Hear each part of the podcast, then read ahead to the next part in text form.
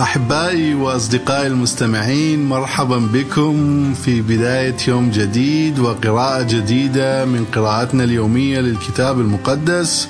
هذا محدثكم مهند الخوري ولقائي معكم يتجدد لليوم السابع والعشرين من شهر كانون الثاني. أتمنى تكونون متواصلين معي في هذه الرحلة الشيقة لقراءتي معكم لكلمة الله. من خلال كتابه الكتاب المقدس. وكما تعلمنا سابقا ستكون لنا أربعة قراءات. القراءة الأولى ستكون من العهد القديم واكمالا لما قرأته لكم في اليوم السابق. ستكون القراءة لليوم من كتاب الخروج. من الاصحاح الرابع بداية الإصحاح بداية الإصحاح الرابع وإلى العدد الثاني عشر من الإصحاح الخامس. فتابعوا القراءة. فقال موسى ماذا إذا لم يصدقوني ولم يصغوا إلي وقالوا إن الرب لم يظهر لك؟ فسأله الرب ما تلك التي بيدك؟ فأجاب عصا فقال ألقها على الأرض. فألقاها فإذا هي حية. فهرب منها موسى فقال الرب لموسى مد يدك وأقبض عليها من ذيلها.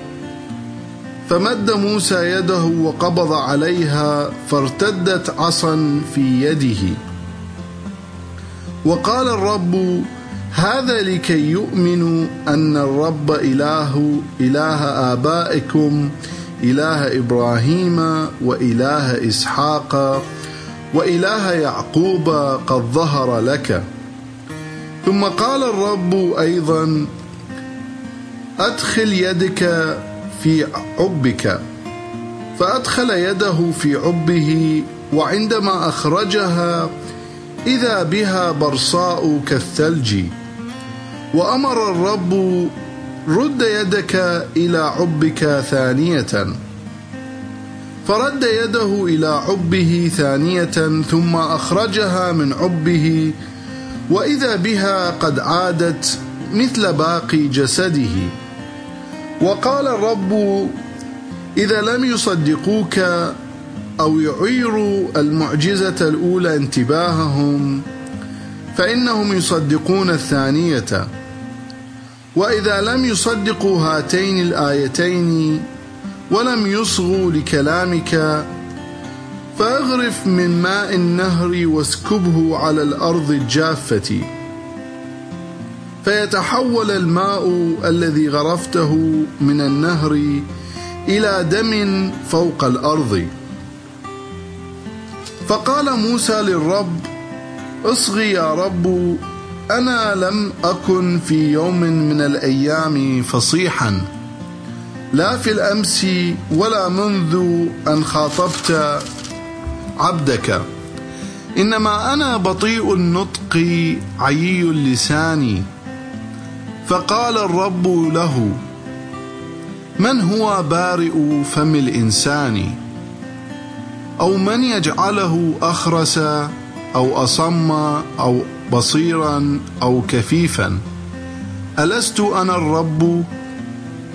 فالآن انطلق فألقن فمك النطق وأعلم وأعلمك ماذا تقول.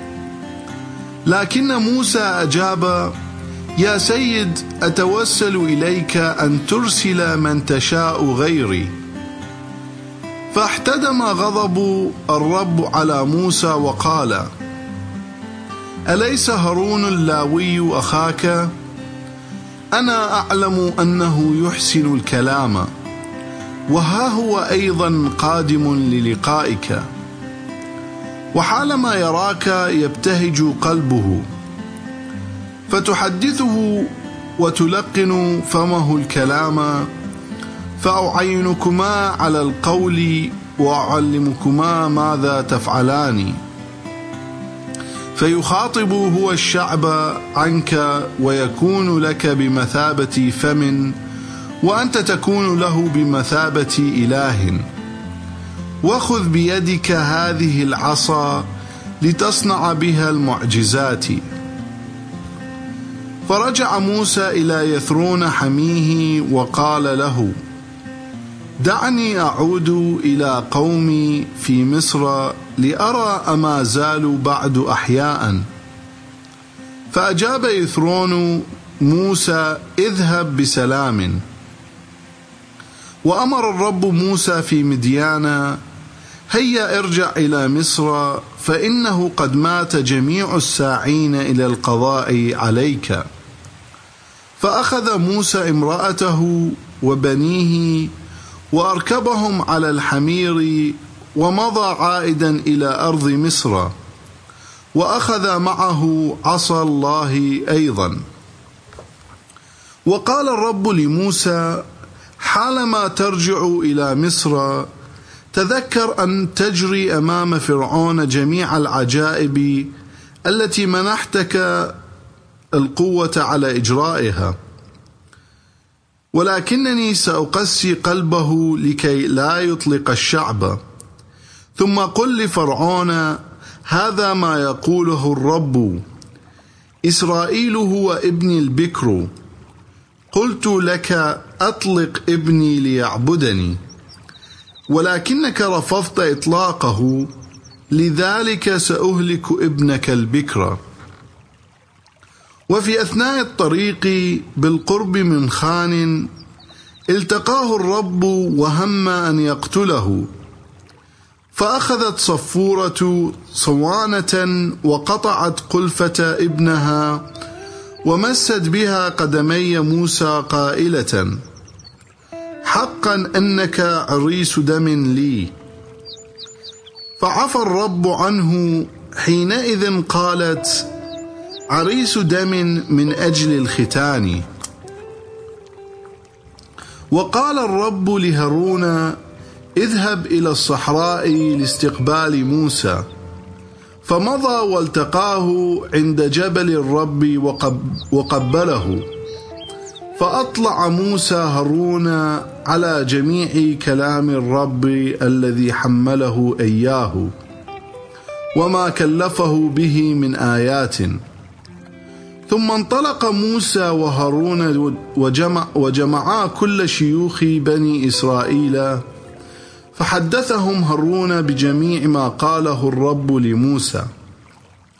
وأجرى موسى المعجزات أمامهم فآمن الشعب وعندما سمعوا أن الله قد افتقدهم ونظر إلى مذلتهم انحنوا ساجدين. وبعد ذلك ذهب موسى وهارون وقالا لفرعون هذا ما يعلنه الرب إله إسرائيل. أطلق شعبي ليحتفل لي في البرية. فقال فرعون من هو الرب حتى أطيع أمره وأطلق إسرائيل؟ أنا لا أعرف الرب ولن أطلق بني إسرائيل. ثم قالا إن إله العبرانيين قد التقانا فدعنا نذهب مسيرة ثلاثة أيام في الصحراء لنقدم ذبائح للرب إلهنا لئلا يعاقبنا بوبأ أو, أو سيف. فقال لهما ملك مصر يا موسى وهارون لماذا تعطلان الشعب عن أعماله؟ ارجعوا إلى أعمالكم الشاقة. ثم قال فرعون هو ذا شعب الأرض قد كثر الآن وأنتما تريدان أن تريحاهم من الأعمال الشاقة. في ذلك اليوم أمر فرعون القائمين على تسخير الشعب ورؤساء العمال قائلا. كفوا عن إعطاء الشعب تبنا لصنع, لصنع اللبن. كما كنتم تفعلون سابقا وليذهبوا هم ويجمعوا تبنا لأنفسهم. وطالبوهم بإنتاج نفس, الكم نفس كمية اللبن السابقة. لا تنقصوها فإنهم كسالى. لذلك يصرخون قائلين دعنا نذهب ونذبح لإلهنا. ثقلوا العمل على كواهل القوم حتى يشتغلوا به ولا يلتفتوا إلى الأقوال الكاذبة. فخرج مسخرو الشعب ورؤساء العمال وخاطبوا الشعب قائلين هكذا يقول فرعون لن أعطيكم تبنا. اذهبوا أنتم وأجمعوا لأنفسكم تبنا حيث تجدونه. على أن لا يقل إنتاجكم عما كان عليه سابقا. آمين. وبهذا أعزائي وأصدقائي المستمعين أكون قد قرأت لكم قراءتنا لليوم من العهد القديم من كتاب الخروج. تعلمنا ورأينا كيف أمر الله موسى للذهاب إلى فرعون وطلب منه أن يطلق شعب إسرائيل ليعبده في البرية. وكيف رفض فرعون أن يعمل بأمر الرب. والآن سأنتقل معكم إلى قراءتنا اليوم من العهد الجديد فتابعوا القراءة. والقراءة لليوم من العهد الجديد من الإنجيل المقدس ستكون من إنجيل متى؟ إكمالا لما قرأناه سابقا. الإصحاح الثامن عشر من بداية الإصحاح وإلى نهاية العدد الثاني والعشرين. في تلك الساعة تقدم التلاميذ إلى يسوع يسألونه من هو الأعظم إذا في ملكوت السماوات. فدعا إليه ولدا صغيرا وأوقفه وسطهم. وقال الحق أقول لكم إن كنتم لا تتحولون وتصيرون مثل الأولاد الصغار فلن تدخلوا ملكوت السماوات أبدا. فمن اتضع فصار مثل هذا الولد الصغير فهو الأعظم في ملكوت السماوات. ومن قبل باسمي ولدا صغيرا مثل هذا فقد قبلني. ومن كان عثرة لأحد هؤلاء الصغار المؤمنين بي فأفضل له لو علق في عنقه حجر الرحى حجر الرحى وأغرق في أعماق البحر. الويل للعالم من العثرات فلا بد أن تأتي العثرات. ولكن الويل لمن تأتي العثرات على يده. فإن كانت يدك أو رجلك فخا لك فاقطعها والقها عنك. أفضل لك أن تدخل الحياة ويدك أو رجلك مقطوعة من أن تطرح في النار الأبدية. وإن كانت عينك فخا لك فاقلعها وألقها عنك. أفضل لك أن تدخل الحياة وعينك مقلوعة من أن تطرح في جهنم في جهنم النار ولك عينان. إياكم أن تحتقروا أحدا من هؤلاء الصغار. فإني أقول لكم إن ملائكتهم في السماء يشاهدون كل حين وجه أبي الذي في السماوات. فإن ابن الإنسان قد جاء لكي يخلص الهالكين. ما رأيكم في إنسان كان عنده مئة خروف؟ فضل واحد فظل واحد منها أفلا يترك التسعة والتسعين في الجبال ويذهب يبحث عن الضال؟ الحق أقول لكم إنه إذا وجده فإنه يفرح به أكثر من فرحه بالتسعة والتسعين التي لم تضل وهكذا لا يشاء أبوكم الذي في السماوات أن يهلك واحدا أن أن يهلك واحدا من هؤلاء الصغار. إن أخطأ إليك أخوك فاذهب إليه وعاتبه بينك وبينه على انفراد. فإذا سمع لك تكون قد ربحت أخاك. وإذا لم يسمع فخذ معك أخا آخر أو اثنين حتى يثبت كل أمر بشهادة شاهدين أو ثلاثة. فإذا لم يسمع لهما فاعرض الأمر على الكنيسة. فإذا لم يسمع للكنيسة أيضا فليكن عندك كالوثني وجاب الضرائب. فالحق أقول لكم أن كل ما تربطونه على الأرض يكون قد ربط في السماء وما تحلونه على الأرض يكون قد حل في السماء. وأيضا أقول لكم إذا اتفق اثنان منكم على الأرض في أي أمر مهما كان ما يطلبانه فإن ذلك يكون لهما من قبل أبي الذي في السماوات.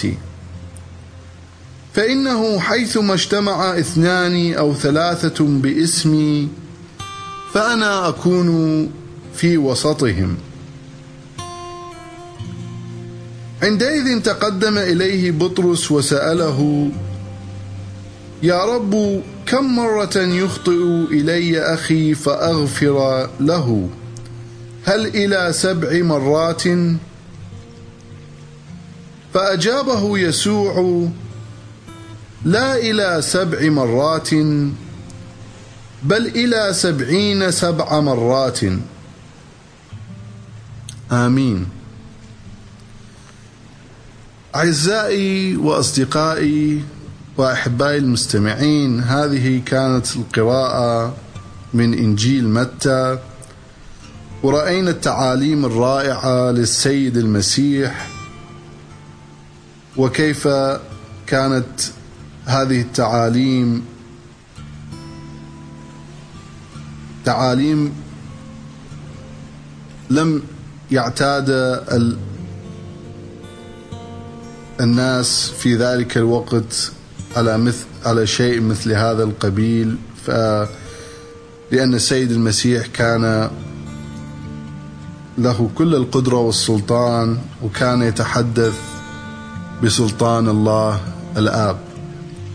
والآن أعزائي المستمعين تابعوا معي قراءتنا لليوم من كتاب المزامير.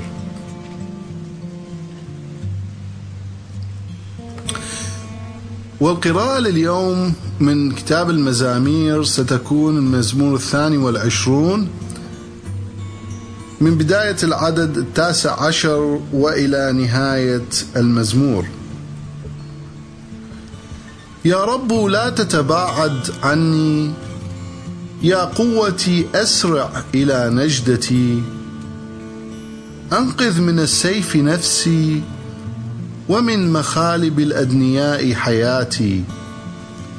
خلصني من فم الأسد ومن بين قرون الثيران الوحشية استجب لي. أعلن اسمك لإخوتي وأسبحك في وسط الجماعة. سبحوا الرب يا خائفيه مجدوه يا جميع نسل يعقوب. وأخشوه يا جميع ذرية إسرائيل. فإنه لم يحتقر بؤس المسكين ولا حجب عنه وجهه بل استجاب له عندما صرخ إليه.